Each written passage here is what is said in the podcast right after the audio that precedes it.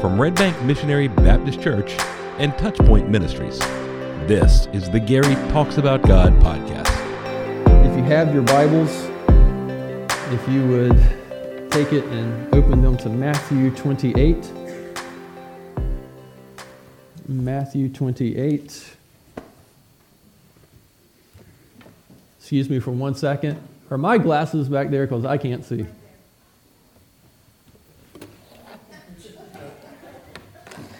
I, I ended it by saying I can't see. so I don't know why y'all all laughing. Um, I, have got them. Y'all can stop looking. John's still looking for them. Um, all right. Matthew 20, 28. Actually, we'll be in 27. Uh, so finishing up our series on Offered Up this morning, our, Chris, our Easter study through the Gospel of Matthew. And, and I'm thankful for that. And you know, it's, it's amazing. I, I know every Sunday we come and we celebrate the risen Savior, and I know every Sunday that churches and believers around the world celebrate Christ. There's always something a little bit more on, Easter Sunday to know that this morning, uh, believers all around the world, uh, including us here at Red Bank, um, are joined in worship just proclaiming the simple truth that Jesus Christ is risen.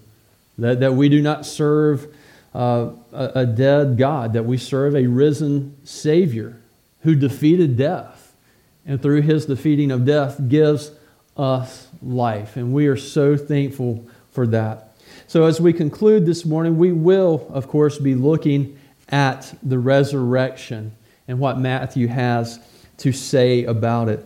So let's read Matthew 27, verse 57, all the way down to the end of Matthew 28. It says, When it was evening, there came a rich man from Arimathea named Joseph, who was also a disciple of Jesus.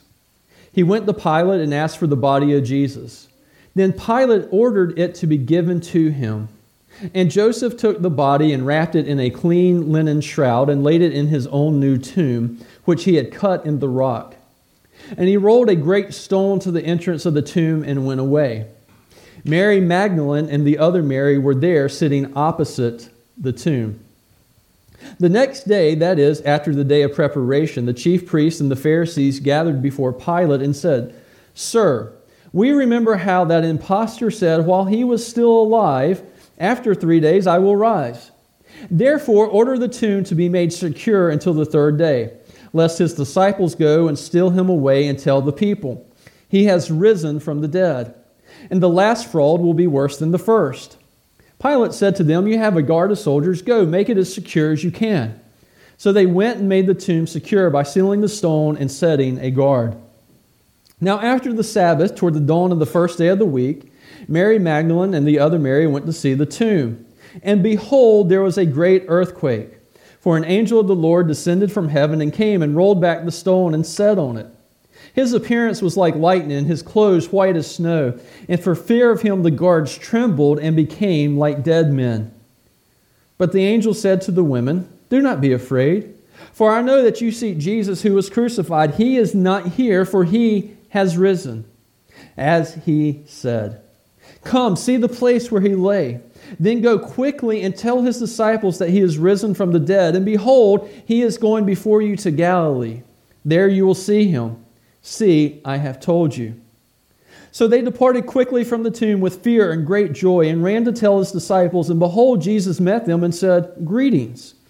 And they came up and took hold of his feet and worshipped him. Then Jesus said to them, Do not be afraid. Go and tell my brothers to go to Galilee, and there they will see me. While they were going, behold, some of the guard went into the city and told the chief priest all that had taken place. And when they had assembled the elders and taken counsel, they gave sufficient sum of money to the soldiers and said, Tell people his disciples came by night and stole him away while we were asleep. And if this comes to the governor's ears, we will satisfy him and keep you out of trouble. So they took the money and did as they were directed. And this story has been spread among the Jews to this day. Now the eleven disciples went to Galilee to the mountain to which Jesus had directed them. And when they saw him, they worshiped him, but some doubted. And Jesus came and said to them, All authority in heaven and on earth has been given to me. Go therefore and make disciples of all nations, baptizing them in the name of the Father, and of the Son, and of the Holy Spirit, teaching them to observe all that I have commanded you. And behold, I am with you always to the end of the age. This morning, as we read those verses and you hear them and we, we think on the resurrection, and I'm, I'm kind of hesitant to say this because I ruined Christmas. But when you read this account, I want you to notice something. I think it's really important. This really isn't a detailed account of the resurrection. And you go, well, Gary, you just read, you know, for five minutes what sounded to me like a detailed account of the resurrection.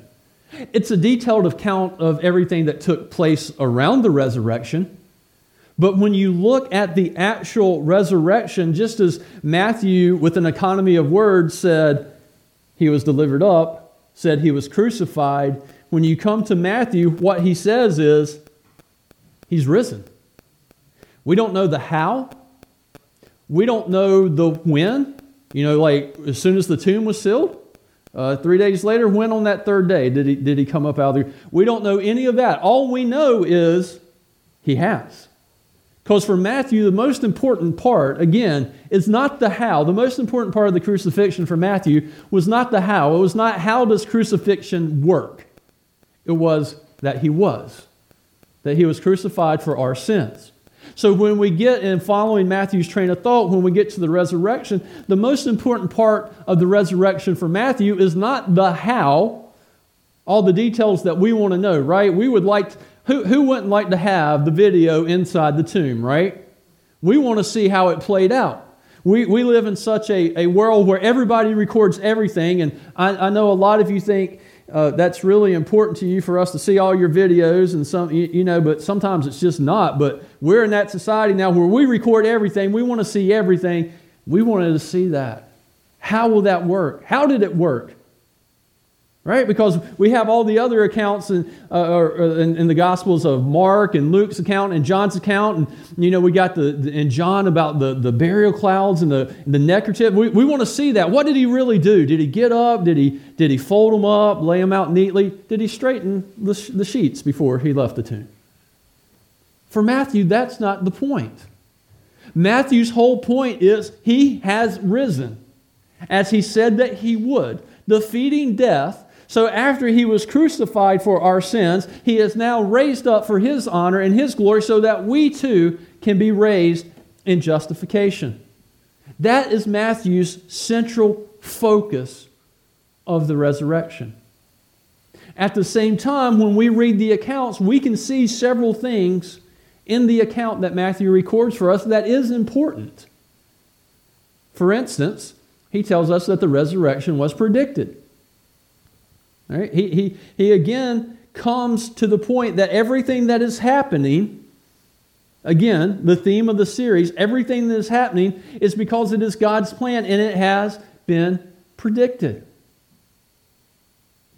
So we read about that. Jesus is, is on the cross. He, he, he has been crucified. He, he died and he, he is up on the cross. Joseph of Arimathea comes and says, Hey, I don't want to leave his body on the cross. Can I take it down and can he be buried? Now, that's an unusual request. Usually, one of two things would happen to people who were crucified. They would either be left on the cross until there was nothing left of them, and I'll let you figure out how that happens, or they would be taken down and taken over and thrown basically into a trash heap. The fact that Pilate allows Joseph to take his body is again God's will and God's plan being carried out. Joseph says, Can I have his body? And he's going to go out and he's going to bury him. He says he places him in a new tomb. And he put it in his tomb. He, he, he knows where it is. Right? I know a lot of people are going, well, they, they, they went to the wrong tomb. Any of y'all ever go to the wrong tomb when you go to the cemetery? Anybody ever woke up and just, you know, you're, uh, wow, this is, uh, this is not who I thought it was. I'm, you know, three rows and four graves over. You don't go to the wrong tomb. You know where your loved ones are buried. You walk right there. So Joseph comes, takes him, puts him in the tomb. And this is what's really interesting. Who testifies to the prediction that he will rise again? Is it the disciples? Right? It's, the disciples aren't anywhere to be seen. Right? The disciples have, have fled the scene. After they, they had the Last Supper with Jesus, the disciples leave. We don't see them hide nor hair. They're gone, they're hiding. How do we know, again, that this was predicted? It comes from the words of the people who don't want him to rise again. Right? If you look down in verse 63, it is the chief priests and the Pharisees. Hey, that impostor said he is going to rise in three days. He, he's predicted that this was happening. Now, we, we know those fishermen and we know those tax collectors, and they're cunning individuals. They're going to go and try to steal the body so it makes it look like what he said would happen would come to pass. Let us go and, and, and seal the tomb so that they can't take his body. We, we don't want that prediction to come alive. Now, there's something else that's happening here that, that, that's really interesting. The chief priests and Pharisees should not be at Pilate's temple. It's the Sabbath. They shouldn't be there. They are risking defilement of themselves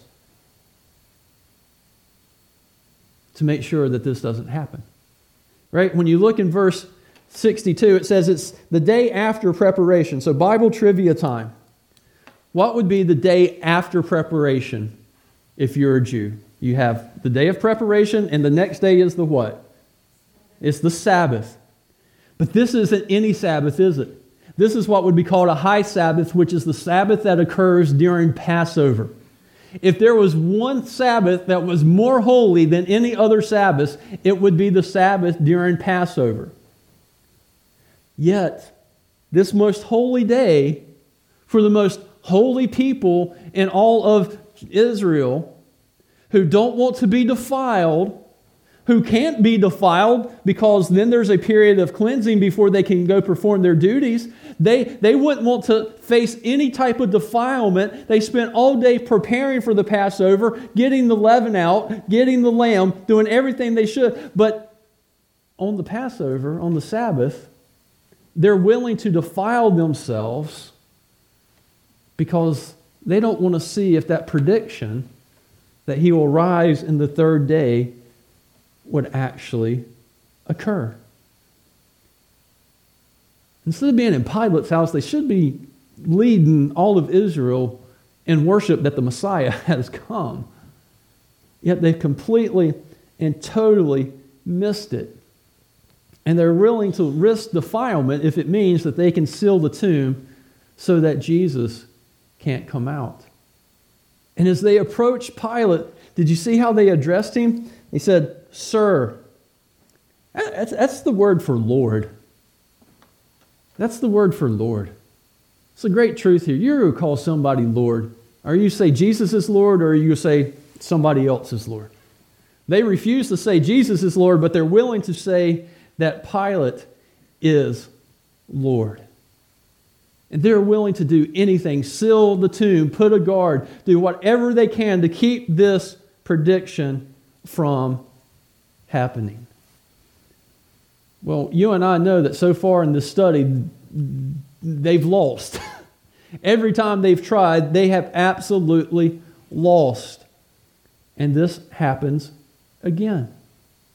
Just as it was predicted. You can go back and read like Psalm 16, 10. You can go back and read Psalm 22. Go back and read all the prophecies in Isaiah 53 that says that he will rise again that he will not be condemned to stay in the tomb.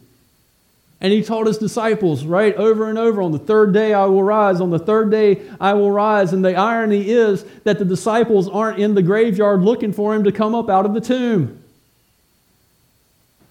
The chief priests and the Pharisees, who are determined to kill this Jesus and to keep him dead and to crush his disciples are the ones who are looking for him. Because they're afraid that what he said might be true.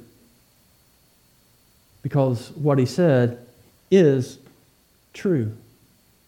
Try as they might, the chief priests, the Pharisees, the guard detail, the rock, the cave, the seal does not keep Jesus in the tomb. And with a simple and powerful declaration, the angels look at Mary and the other Mary and say, Do not be afraid. He is not here, for he has risen as he said. Just as he predicted. Another part of God's plan coming to fulfillment. At the same time, the resurrection was also powerful. We talked about this in Sunday school this morning. And again, you need to be in Sunday school. Um, just, um, you need to be in Sunday school. It says there was an earthquake. I think in the, the Sunday school literature it said a violent earthquake. And other translations say there was a, a great earthquake. And sometimes you just, God shows you different details that you might have missed before. But there was, there was a, an earthquake, an angel descends, a stone is rolled back. That's power.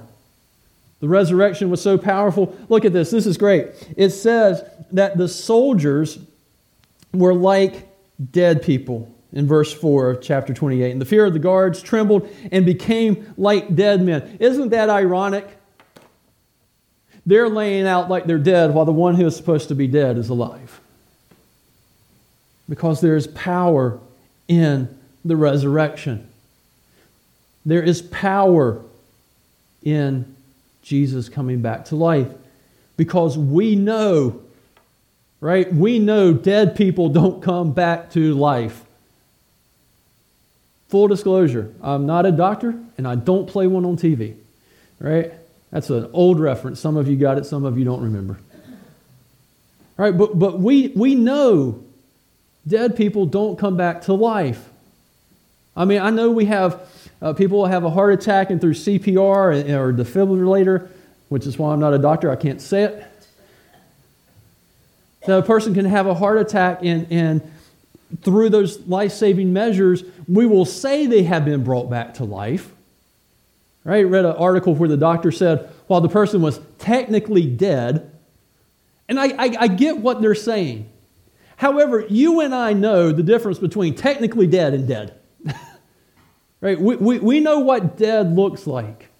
Factually and experientially, we know it.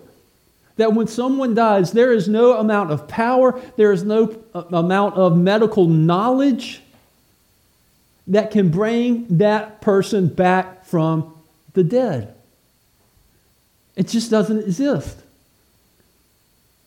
Now, leave it to man to try to find a way to make it exist, right? We, we don't like death, we want to avoid it at all costs. Whether it is exercise, diet, food, medicine. I mean, there's a whole industry. Look, just think about how many industries is a, are, are, exist to keep you from dying. Even to the point of you can be cryonically frozen. And I read an article, and this, this was like on this Discovery magazine, so this isn't some obscure journal, and this was from last year, titled Will cryonically frozen bodies ever be brought back to life? It took me about four and a half minutes to read the article. They just needed one word no. That, that, that's, that's all they needed. You know, they try to make it sound better. We don't have the power yet. I got news for you. You're not ever going to have the power. And I'm not talking about all the medical issues that would sur- surround a body that's been frozen for hundreds of years. You're not going to have the power to bring someone back from the dead. Which is all the more amazing when we come to the resurrection and see that Jesus is alive because it doesn't happen. Yet Jesus said this is exactly what would happen because he has the power to do it. John 10, 17 through 18. For this reason the Father loves me because I lay down my life that I may take it up again. No one takes it from me, but I lay it down on my own accord. I have the power to lay it down, and I have the power to take it up again. Jesus says, I have the power to do this. Now, when you read that from John 10, did you notice anything interesting about that statement? If you really think about it, we can do half of that statement, can't we? Right? Jesus says, I have the power to lay down my life. We have the power to lay down our own lives, don't we? We have that control. The problem is, we don't have the power of the second part. You may choose to lay down your life for a loved one. Uh, you, you, you, read the stories of people jumping in front of cars. You read the stories of people sheltering their loved ones in, in, in a shooting or something where they die. And, and they willingly laid down their lives to protect somebody that they loved. And we, we're amazed. We read those stories, we weep, and we cry. Because we know they can't bring their lives up again. They don't have that power. Yet Jesus says he does.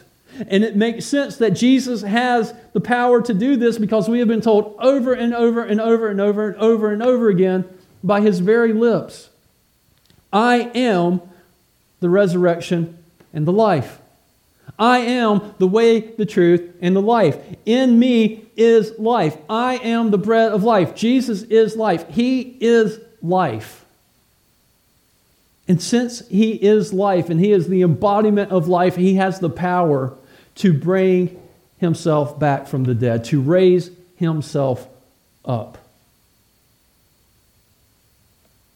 All the power in the world then and all the power in the world now can't bring somebody back from the dead. But Jesus demonstrated his power over life and death and the power of the resurrection when he came out of the tomb. The resurrection is also personal. When we read these accounts, we're told that Mary Magdalene and the other Mary, who was probably the Mary of James and Joseph, would be the other Mary because we, we see her in verse uh, 58 of Matthew 27, go to the tomb.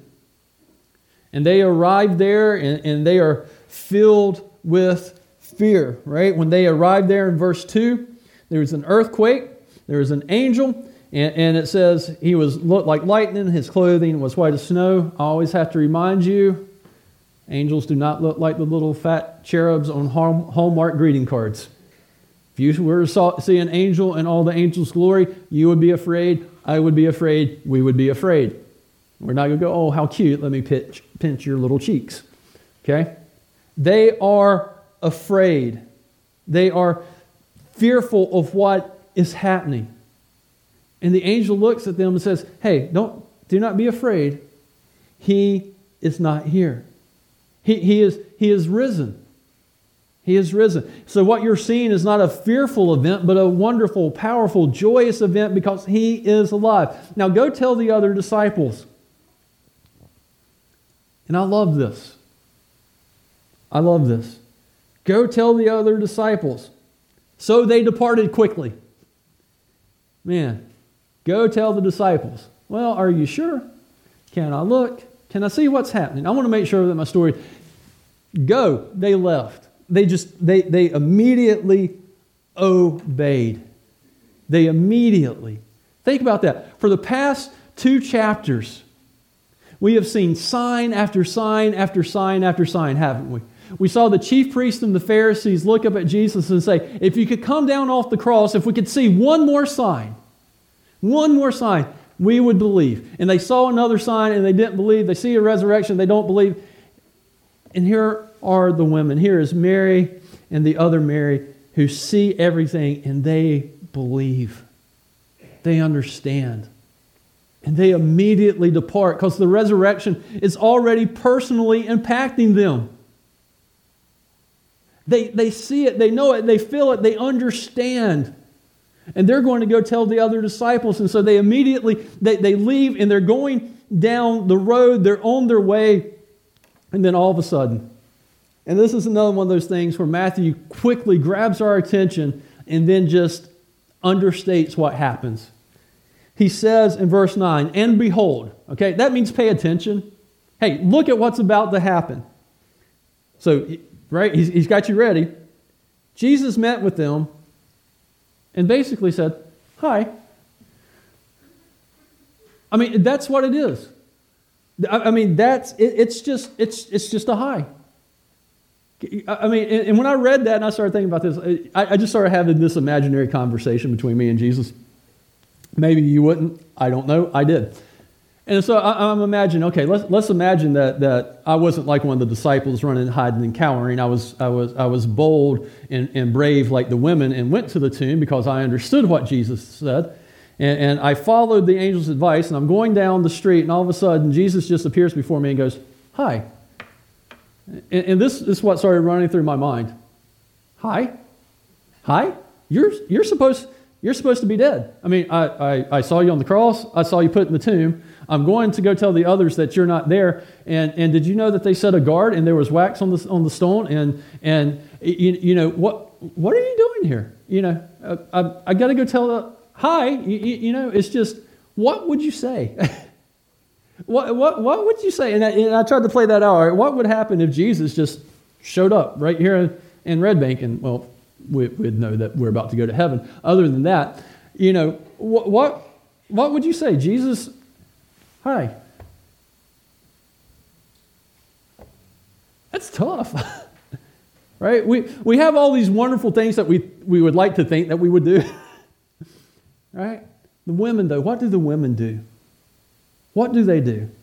It says, as soon as they see him, he, they fall, they take hold of his feet, and they worship. Because this is, this is personal to them. The resurrection has personally affected them, and they're seeing their risen Lord and Savior, and it drives them to worship. Now, we don't know what they said. We don't know how they worshiped, but they worshiped, believing that he has risen indeed. Because the resurrection affected them personally. And it solidifies the truth that Jesus has been teaching them that in three days I will rise again. I keep quoting this, but it's important. He was delivered up for our sins and raised for our justification. They saw the delivered up for our sins when they looked on the cross. They saw the delivered up for my sins when they helped put him in the tomb. They saw delivered up when the tomb was sealed, and now they're seeing the other part of that sentence. He's been raised for my justification. That in him now I have salvation. And that drives them to worship because it affects them personally. And it affects us personally today as well. Right? We understand this. And, and this is part of Baptist teaching that it is a personal relationship with the Lord Jesus Christ, meaning two things. One, it's personal between you and Him, that you have to come to saving faith in Him. And two, that it's personal, meaning just because you're in a church doesn't automatically mean that you are in Christ. It's personal. And as Jesus comes up from the tomb on the third day in great power, he makes it salvation available for us personally to impact us and change our lives forever. So not only are we saved for all eternity, but then as we go and read in Romans, we are now being transformed continually by the renewing of our minds. It is personally affecting us every single day. The resurrection should change us each and every day. Question in Sunday school Have I mentioned you ought to be in Sunday school? When did you come to know the truth of the resurrection?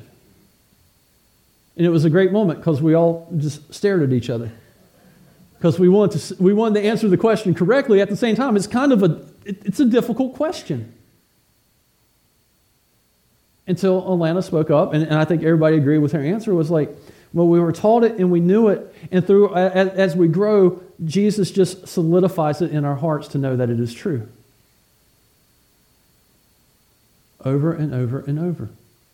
And so what, and I say that because the resurrection, yes, happened in a period of time. It happened in history and is a historical event. But it has the power to affect us personally even today. It continues to impact us.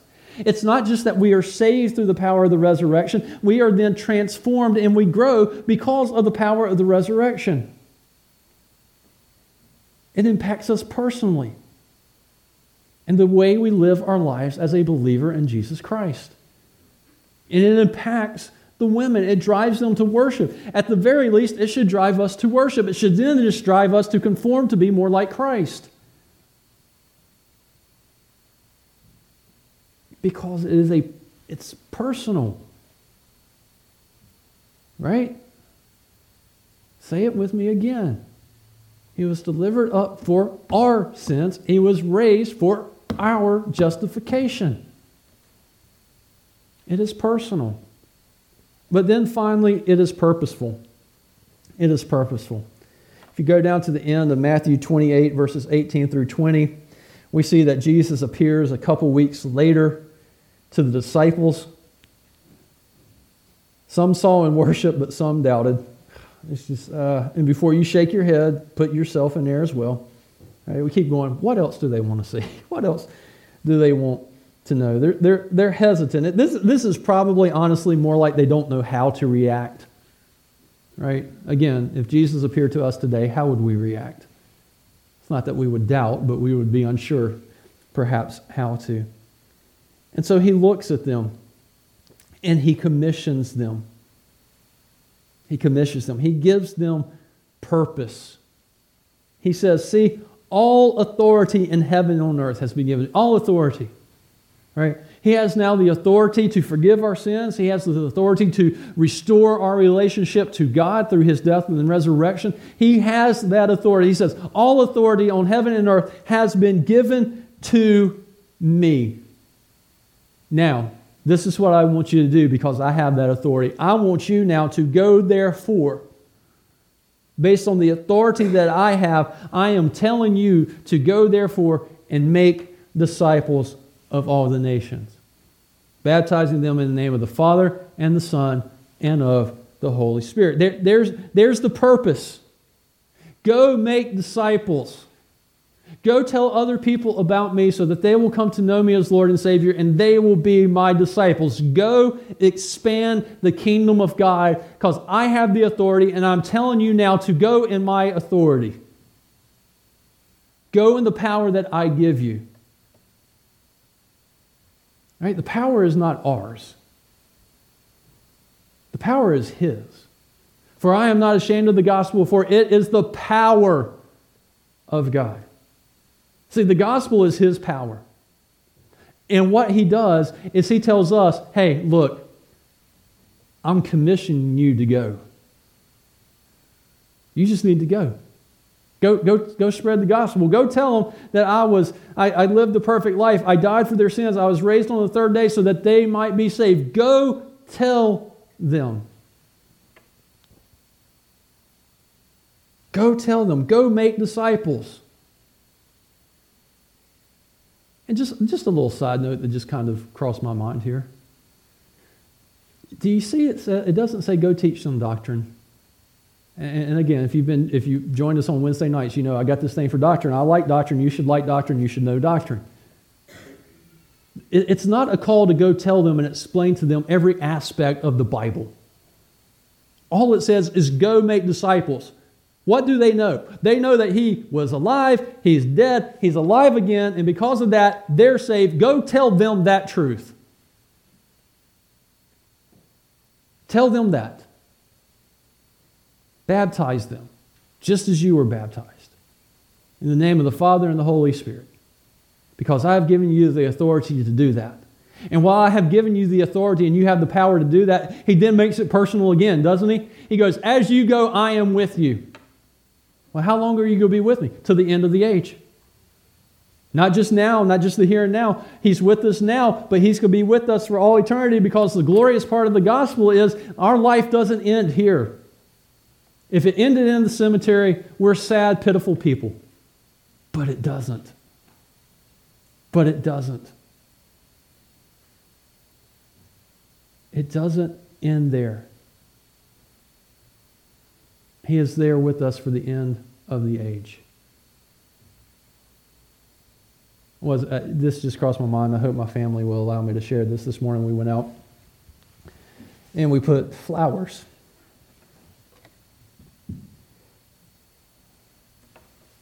on my mother-in-law's tomb. And I looked down and I thought, has it really been five years? Because time has a way of doing that.